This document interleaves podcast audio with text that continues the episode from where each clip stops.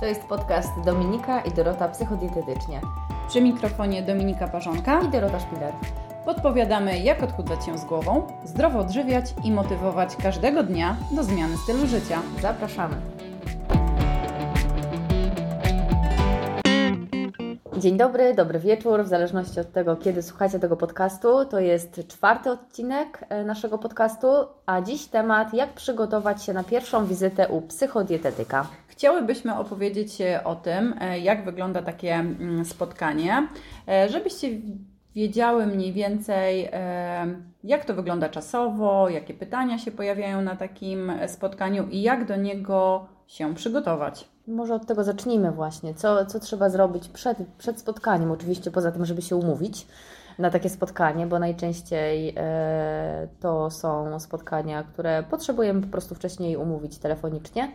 No to co zrobić? Jak się przygotować? Okej, okay, no najczęściej jak dzwonimy do e, psychodietetyka, mm, to też pytamy, tak? Czy trzeba się jakoś tam przygotować. Czasem pada takie pytanie, czasem nie pada. Jeśli nie pada, no to ja najczęściej wtedy proszę o przygotowanie na przykład, jeśli pacjent e, ma wykonane w ostatnim czasie, w ostatnim półroczu e, jakieś wyniki badań, no to proszę, żeby je ze sobą zabrał. Jeśli takowych wyników nie ma, to na początku nie każę od razu i nie kieruję do tego, żeby tak jest zrobić, tylko raczej jak już pacjent przychodzi na wizytę, mm, to wtedy omawiamy, czy warto takie E, badania sobie kontrolne zrobić i jakie przede wszystkim też zrobić, no nie? Bo to nie jest obligatoryjne, no to, I trzeba, trzeba też, się umówić, Tak, nie? trzeba też jasno powiedzieć, że my jako dietetycy nie możemy dać skierowania na takie badania, więc i tak jesteśmy troszkę uzależnieni od lekarza rodzinnego, który takie skierowanie da lub nie.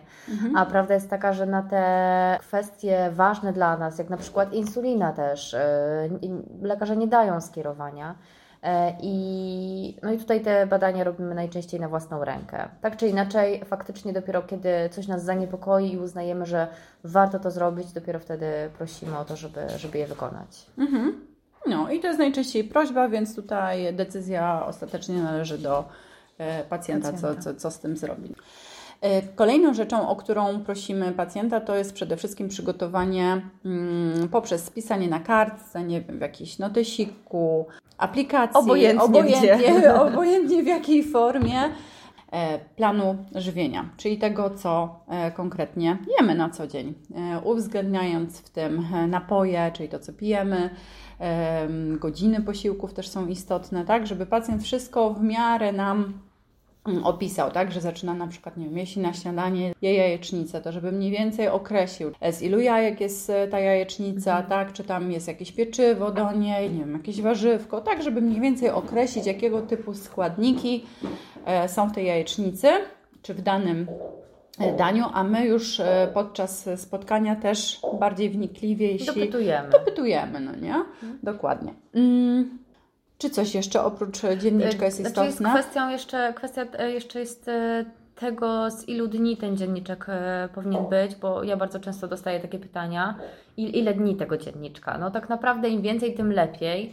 Oczywiście no nie musi być to cały miesiąc, ale mm, dwa dni to może być zbyt mało, żeby gdzieś tam to zobrazowało nam faktycznie, jak się odżywiasz. Więc tak idealnie byłoby, e, gdyby to były minimum 3 dni, 4, 5, tydzień. No tydzień to, to jest, jest w ogóle szał. To jest Super, szał. To, to jest szał. No najczęściej ekstra. mówimy mhm. o tym przy rozmowie telefonicznej, umawiamy tego pacjenta za 3 dni, za 2, za tydzień, to zależy jak, jak, jak są terminy. E, no i to jest taki idealny czas do tego, żeby ten dzienniczek sporządzić. A jeśli go nie ma i jeśli nie ma czasu na to, żeby to zrobić, bo czasem, czasem się zdarza tak, że pacjent dzwoni, chciałby już dzisiaj, a my mamy akurat wolny termin, więc go przyjmujemy, wtedy po prostu ta rozmowa e, na spotkaniu e, zahacza o ten dzienniczek i po prostu pytamy o to, jak to zwykle wygląda. Nie? Mhm, mhm. No ale jednak preferujemy, żeby to było tak. przygotowane, bo wtedy mniej czasu tracimy na to, żeby dopytywać o pewne e, rzeczy, no nie? Bo to jest też tak, że e, jak przychodzicie mm, do nas jako pacjenci, to często wy po prostu nie pamiętacie, co jedliście wczoraj, przedwczoraj, jak to wyglądało i no i bez sensu jest stracony tak. czas na dobrą sprawę nad rozpamiętywaniem, czy ja zjadłam wtedy dwa plasterki szynki, a może jeden. A jak często jest tak, że chwycimy gdzieś cukierka w biegu i nawet po prostu o tym nie, nie pamiętamy, nie? Dokładnie. Także zdecydowanie ten dzienniczek jest najlepszą opcją. Mhm. E, no i co tam jeszcze potrzebujemy? No, czasem e, informujemy pacjenta, jak przygotować się do analizy składu ciała, bo czasem taka analiza składu ciała u psychodietetyka też się odbywa.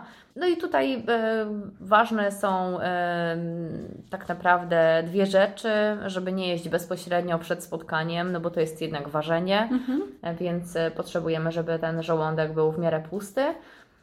No i istotna jest informacja, że nie powinnaś mieć żadnych elementów metalowych w ciele, na ciele w trakcie ważenia, że muszą być bose stopy odsłonięte. No i to chyba mhm. wszystko. No, ale też możemy odesłać do strony internetowej, gdzie często mamy mm, opisane, jak wygląda taki, przeprowadzenie takiej analizy składu ciała, nie? Więc mhm. zawsze pacjent może jeszcze sobie to doczytać, a nie każda z nas też robi taką analizę składu ciała. Więc no, tak. Czasem ona jest, a czasem jej nie ma i też jest e, ok. No i to chyba wszystko, e, co trzeba koniecznie mieć, wiedzieć przed spotkaniem mhm. z psychodietetykiem jeśli chodzi o takie przyziemne, fizyczne kwestie. Dokładnie. Um, no, no i co? Przychodzi termin, przychodzi czas i wybieramy się do psychodietetyka. Bardzo często to jest stres dla tego pacjenta, bo mm, czasem to jest taka pierwsza wizyta, czasem nie, ale mamy ze sobą wiele prób odchudzania, więc stresujemy się tym bardziej, bo mamy poczucie, że może znowu nie wyjdzie. E, więc ten stres zawsze jest. E, no i może mm, dlatego, kiedy opowiemy Wam czego możecie się spodziewać po tej wizycie. Może będzie Wam trochę łatwiej. Mhm. Więc Jakiego typu pytania tak. padają, nie? O co, o co pytam najczęściej? E, no to przede wszystkim tak, jeśli chodzi o czas trwania takiej wizyty, e, no to jest ona około godzinki czasu trzeba sobie zarezerwować. E, I najczęściej ta wizyta jest e, podzielona, tak? Czyli pierwsze zaczynamy od mm, takiej historii odżywiania się, od prób, które były podejmowane, odchudzania się i wtedy tą część troszkę rozszerzamy e, i dopytujemy o to, jak próby odchudzania się dotychczasowe wyglądały. E, ile tych kilogramów udało się zrzucić? Czy wystąpił efekt jojo? Na czym polegały te próby? Tak? Co w nich było fajnego, co było no, nie do zniesienia? Tak? Dlaczego w ogóle dana próba została przerwana? Tak? I tak. nastąpił powrót, bo to są takie istotne E, kwestia. Co zostało też z tego, nie? Czy, czy zostały jakieś nawyki dobre, złe? No, czasem na przykład z prób odchudzania zostaje nam to, że nauczyliśmy się pić wody wtedy i pijemy ją do tej pory, mhm. więc też skupiamy się na tych dobrych nawykach, co już mamy zrobione. I czasem też wychodzą e, rzeczy, które są też do poprawki, no nie? Bo tu tak. mówisz akurat o dobrych nawykach, które zostały wypracowane w trakcie danych prób odchudzania się, ale też bardzo często pojawiają się nawet i złe nawyki, no nie? Tak. Zła reakcja na pewnego rodzaju y... jedzenie, zachowania. Mhm. No generalnie może być tak, że poprzednie próby odchudzania wpoiły nam jakieś przekonanie, które mamy teraz dosyć silne, że na przykład ktoś nam kiedyś powiedział, że musimy ostatni posiłek jeść do 18, a potem się okazuje, że no, do 23 to my jesteśmy jeszcze głodni i, i nie da się tego e, znieść, no ale tak, tak wiemy, tak umiemy i, i jakby tego się trzymamy. E, no i o tych e, przekonaniach, o takich mitach będziemy na pewno jeszcze rozmawiały i będziemy do tego wracać. E, czyli musimy po prostu przeanalizować te złe, dobre rzeczy, które zostały nam z poprzednich prób odchudzania. Może, mogą być to różne kwestie i, i warto być tego świadomym, bo dopiero kiedy będziemy świadomi pewnych zachowań, będziemy mogli je zmieniać. Dokładnie. No i co? No i później przechodzimy do analizy tego, jak wygląda to tu i teraz, czyli jak jest aktualnie, tak? Przechodzimy mhm. do tego dzienniczka, analizujemy go krok po kroku. Oczywiście dopytujemy w międzyczasie też o kwestie takie zdrowotne, tak? O obciążenia różnymi chorobami ze strony e, rodzinnej, ale głównie skupiamy się przede wszystkim nad analizą dzienniczka, który powinien być przygotowany. E, bo tutaj wychodzą nam różne kwestie, na przykład ewentualnego podjadania pomiędzy posiłkami, czy zbyt długich przerw pomiędzy posiłkami. Tak? Ja bardzo często, no. że przerwę Ci, bardzo często przychodzą do mnie pacjenci. Oczywiście mówię o dzienniczku, nie? I pytam, no ma, ma Pani dzienniczek? No nie, bo ja doskonale wiem, co jem. ja nie wszystko powiem. Wiecie, no i okej, okay, pewnie możemy to zapisać, ale tak jak mówimy tutaj, to jest mhm. dodatkowy czas więc weźcie na poważnie to, żeby to spisać i, i miejcie, to, miejcie to ze sobą, bo potem możemy to po prostu przeanalizować, a nie, I nie skupić się, tak, no i skupić się przede wszystkim nad e, priorytetami, nie? Tak. Czyli właśnie omówieniem e, całej historii, tego dlaczego tak jest tak, a nie inaczej. E, dlaczego nam te odżywianie sprawia trudność, sprawia kłopot, gdzie popełniamy najczęściej błędy i możemy po prostu metodą takiej analizy dojść do pewnych wniosków, tak, uświadomić sobie pewne rzeczy, o których czasem to tak y, nie miałyśmy pojęcia zielonego albo nie zdawałyśmy sobie z tego sprawy. I dużo więcej czasu e, poświęcić właśnie na kwestię z, związaną z omówieniem tego, o czym powiedziałam przed chwilą. Mhm. Kolejnym pytaniem, jakie pewnie się pojawi, będzie to, yy, dla kogo gotujesz? Czy ty gotujesz, czy lubisz gotować, ile czasu ci to normalnie zajmuje? Czy jest ktoś, kto Ci w tym pomaga? Czy gotujesz dla siebie, czy dla całej rodziny?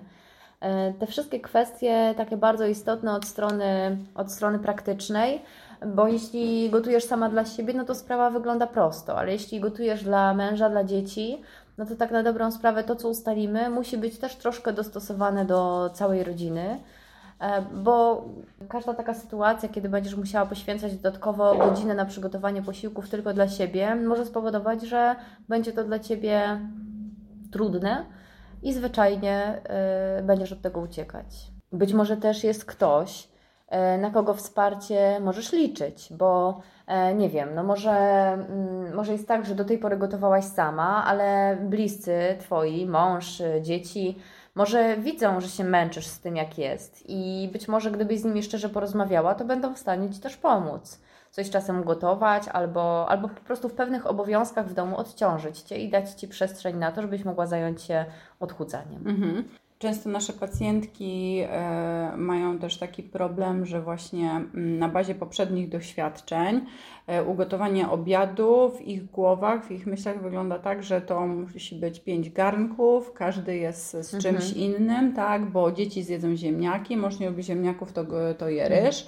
E, a ona najlepiej jakby jadła kaszę na przykład, no nie, bo mhm. kasza jest najzdrowsza. No wykończyć się można. No, ty, jeśli pójdziemy tym tropem, no to można się wykończyć, bo y, chodzi o to, żeby nie dopasowywać siebie do diety, tylko jednak dietę do siebie i naprawdę y, nie trzeba się tutaj bardzo mocno wygimnastykować i codziennie jeść kaszę, żeby było żeby zrobić sobie zdrowy obiad, no nie oszukujmy się, no nie? Tak, no można też z tego, co normalnie przygotowujemy dla dzieci męża, wprowadzając delikatne zmiany, przygotować coś, coś też dla siebie. Na przykład, jeśli mąż jest zwykle schabowego, e, drobiowego, ale jednak schabowego, to my możemy zrobić sobie to samo, ale sauté, czyli bez panierki i też będzie ok. Mhm. I takich przykładów e, jest mnóstwo i można to sobie pięknie uprościć. No, tylko potrzebujemy zdać sobie sprawę, czego chcemy i jak chcemy, żeby to wyglądało. No tak, i mieć to też e, zobrazowane, w sensie te e, obiady, które przygotowujemy, tak, żebyśmy my mogły e, pomóc, no to też musimy nad czymś pracować, no nie? Musimy wejść mamy, trochę tak, z głębiej. butami w Wasze życie, no, tak brzydko no, mówiąc, żeby wiedzieć, jak faktycznie to wygląda. Kiedy Wy przygotowujecie ten obiad, ile czasu poświęcacie na to, co to jest najczęściej, co lubicie, czego nie lubicie i tak dalej. -hmm. no. Tym bardziej, że jedzenie ziemniaków też jest ok na diecie, tak?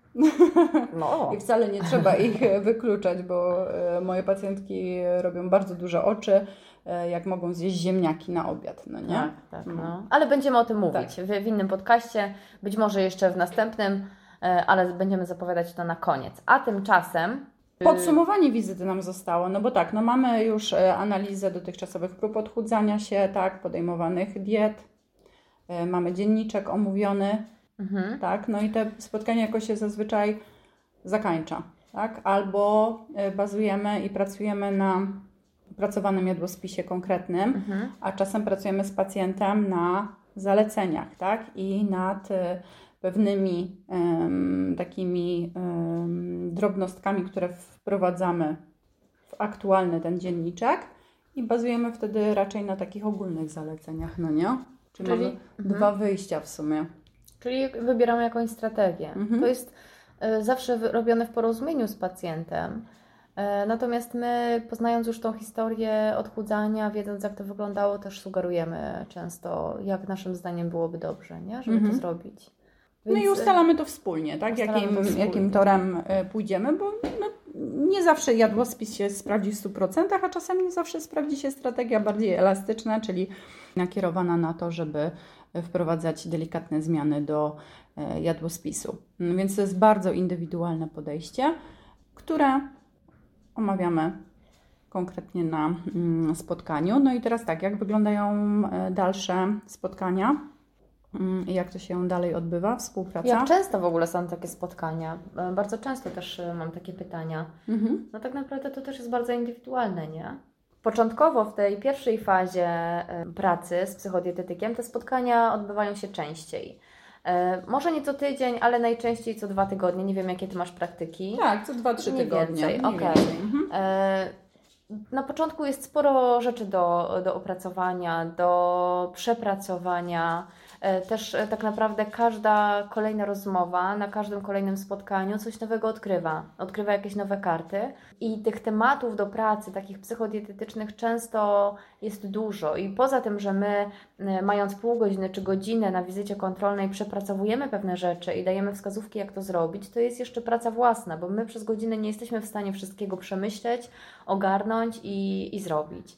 Także, y, ale wracając, no to generalnie co 2-3 tygodnie te spotkania się odbywają. Później mogą to być rzadsze spotkania. Mhm. Okej. Okay. A jeśli chodzi o taką dokładniejszą tematykę, która jest poruszana, jest ona bardzo indywidualna, ale najczęstszymi takimi e, problemami jest na pewno jedzenie słodyczy, e, nieumiejętne jedzenie słodyczy, podjadanie często pomiędzy posiłkami, tak? Czyli to jest praca trochę na dotychczasowych nawykach. No? Mhm. E, bardzo często pojawia się e, element e, stresu i emocji, mm, bo każdego z nas życie wygląda inaczej. Tak? Jeden z nas będzie mieć, jedna z nas będzie miała bardziej stresującą pracę, inna mniej. I ważne jest, przepraszam, że nie mhm. przerwę, ale myślę, że ważne jest tutaj, żeby uświadomić nasze słuchaczki, że My możemy mieć bardzo stresujący tryb życia, ale to, w jaki sposób my odczuwamy ten stres, jak go odbieramy, zależy od nas. Bo coś, co będzie mnie stresować, ciebie może kompletnie nie stresować, nie? I ważne jest tak, to, żeby wziąć pod uwagę to że, to, że ja się stresuję, to tak naprawdę nie oznacza, że ja mam strasznie stresujące życie, tylko że ja stresuję się tym, co się w moim życiu odbywa. Mhm. Jak ty to pięknie no. powiedziałaś. To ci się udało, słuchaj. Chociaż raz coś. No, tak, w każdym razie wracając do tego, co Dorota powiedziała, czyli praca nad stresem, praca nad emocjami e, jest na pewno dużym obszarem tutaj e, do popisu, tak, i do tego, żeby e, znowu przeanalizować tę sytuację, tak, jak my na nie reagujemy, no po to, żeby móc to zmienić. Zmienić, dokładnie. Mhm. Tak, no poza tym jest jeszcze asertywność, poza tym jest jeszcze no na przykład odżywianie się na wyjazdach. Tak, tak? czyli taki plan awaryjny. No jest tych rzeczy mnóstwo i tak naprawdę nie będziesz potrzebowała pewnie wszystkiego, bo Ciebie może dotyczyć tylko stres i na przykład ten plan awaryjny, a innej osoby może dotyczyć, nie wiem, złość na przykład, bo złość zawsze zajadała słodyczami. Także nie jesteśmy w stanie teraz e, powiedzieć, że z każdym, kto przyjdzie do psychodietetyka, będziemy pracować nad tym i nad tym, bo jest to bardzo mocno indywidualne. Ale to są takie najczęstsze problemy, które, które wymieniamy, mhm. które się pojawiają. Dokładnie. E, jeszcze na tych wizytach kontrolnych, na tych spotkaniach kolejnych, jeśli obrałyśmy strategię Zresztą tak czy inaczej, ale jeśli obrałyśmy tą strategię zaleceń, prowadzenia dzienniczka, to każde takie spotkanie kolejne wiąże się też z analizą tego dzienniczka, wiąże się też e, ze zmianami, które możemy wprowadzać na bieżąco. Tym bardziej, że my, tak jak mówisz, pracujemy e, troszkę nad zmianą, a trzeba uświadomić sobie sprawę taką, że zmiana jest procesem, który trwa. I w całej naszej współpracy mogą zdarzyć się sytuacje takie, że będzie taki czas przystoju, tak, że gdzieś tam za dużo się nie wydarzy, coś zostanie przepracowane do pewnego momentu i druga strona, czyli pacjent będzie potrzebować więcej przestrzeni, więcej czasu na to, żeby skupić się nad konkretnym zadaniem, żeby coś dopracować, tak, w tym żeby planie. Zrobić krok naprzód. Tak? Żeby zrobić krok kolejny do przodu. I to jest też ok, tak? Mhm. Czasem zdarza, zdarzają się sytuacje potknięć, że mamy coś ustalone według pewnego planu, planu idealnego, planu e, awaryjnego, planu na imprezę i tak dalej, ale coś nie do końca jest dobrze i e, trzeba to po prostu dopracować, doprecyzować. Też no, no weźmy pod uwagę, że tak naprawdę jak wszystkiego, jak matematyki e, w pierwszej klasie musieliśmy się nauczyć, czytania też musieliśmy się nauczyć, chodzenia, tak i zdrowego jedzenia też trzeba się nauczyć. I to, że my się potknęliśmy, no to nic nie oznacza tak naprawdę. To jest normalny proces edukacyjny. Ileż razy dziecko się przewraca, ile razy wstaje i on w ogóle się nie przejmuje tym, że to potknięcie było. Próbuje dalej, aż się nauczy i nie zawraca sobie głowy drobnymi potknięciami. I tak samo my. Każdy nawyk, który chcemy wprowadzić, wymaga czasu, żeby stał się naszym nawykiem, i przez ten czas może nam się zdarzyć mnóstwo potknięć, i to jest zupełnie normalne. Czy jeszcze coś e, chciałaś tutaj e, dodać na, na koniec? Nie, chyba, chyba już wszystko powiedziałyśmy. Mhm. No to co? E, dziękujemy za dziś i zapraszamy do kolejnego odcinka. Jeszcze, w którym? Właśnie, w którym co? W którym będziemy obalać mity. Tak. Myślę, że to będzie ciekawy odcinek. Będzie wesoło na pewno. Do usłyszenia. Do usłyszenia. Każda taka sytuacja, kiedy będziesz musiała poświęcać dodatkowo godzinę na przygotowanie posiłków tylko dla siebie, może spowodować, że będzie to dla Ciebie trudne i zwyczajnie y, będziesz od tego uciekać. Czy nie?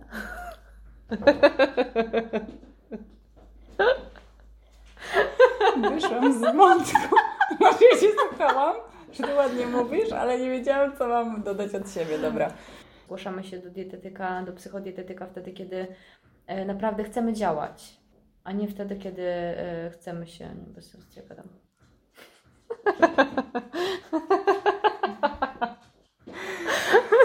Zastanawiam się, jak tego pewnie, bo czasem